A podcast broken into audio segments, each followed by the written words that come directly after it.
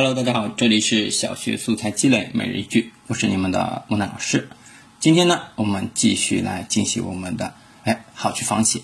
我们今天要仿写的呢是和书有关的好句。我们来看一下原句，它是这样子的：书中自有千钟树，书中自有黄金屋，书中自有颜如玉。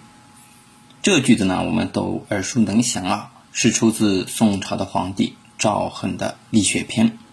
那这个句子呢，我们也可以对它进行一下仿写，但是如果要达到这么一个规整的句式的话，其实对我们低年级来说还是比较困难的。我觉得大概5年级、6年级的孩子去尝试写一写，相对来说会容易一点啊。那也可以来看一下木南老师是怎么对它进行仿写的。人生自有悲与欢，人生自有离与合，人生自有甜与痛。当然这只是其中的一种仿写啊，大家也可以通过自己的想象啊，自己的生活知识去仿写一下你所知道的这样的句子啊。那么好了，我们今天的节目呢就到这里结束了。最后呢，希望大家关注一下我的微信公众号木南书院，我呢会准备更多实用的知识送给大家。